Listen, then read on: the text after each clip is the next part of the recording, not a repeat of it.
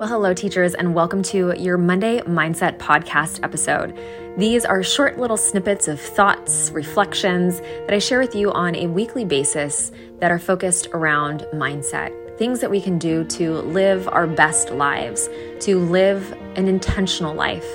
And I invite you to not just listen to these for yourself and how they apply to you in your life, but consider sharing them with other people too. Consider sharing them with your students every Monday and having a conversation about it and doing a reflection together. Because I think a lot of these thoughts, these topics, these questions are just a part of being human. And sometimes being human can feel lonely. And to know that other people are struggling through some of the same challenges that you are and are benefiting from having these types of conversations is hugely powerful in allowing us to get to be the best version of ourselves, to take who we are and who we be and who we show up in the world as to that next level. So I really hope that you enjoy these Monday mindsets. And if you do, let us know over on our Instagram at EB Academics. Thanks so much for listening, and let's dive into our Monday mindset.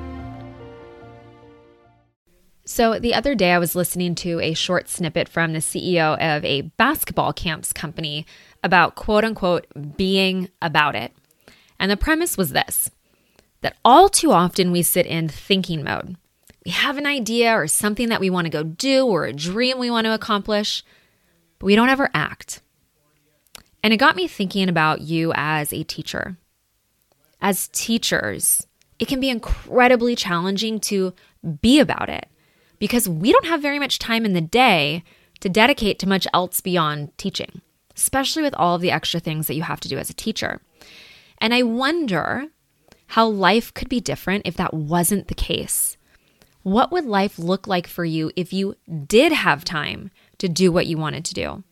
What would you be about?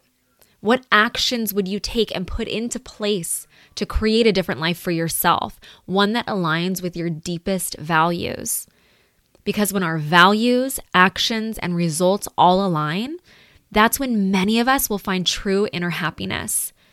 And I wonder too, if you want to be about it, whatever it is, what could you do this week differently that would allow you the space to do so? Would it be rinsing and repeating a lesson, or surrendering and letting things be easy, or prepping a week in advance to set your future self up for success?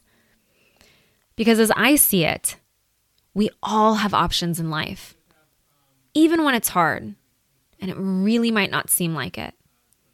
So I want to invite you to think about what will you be about this week?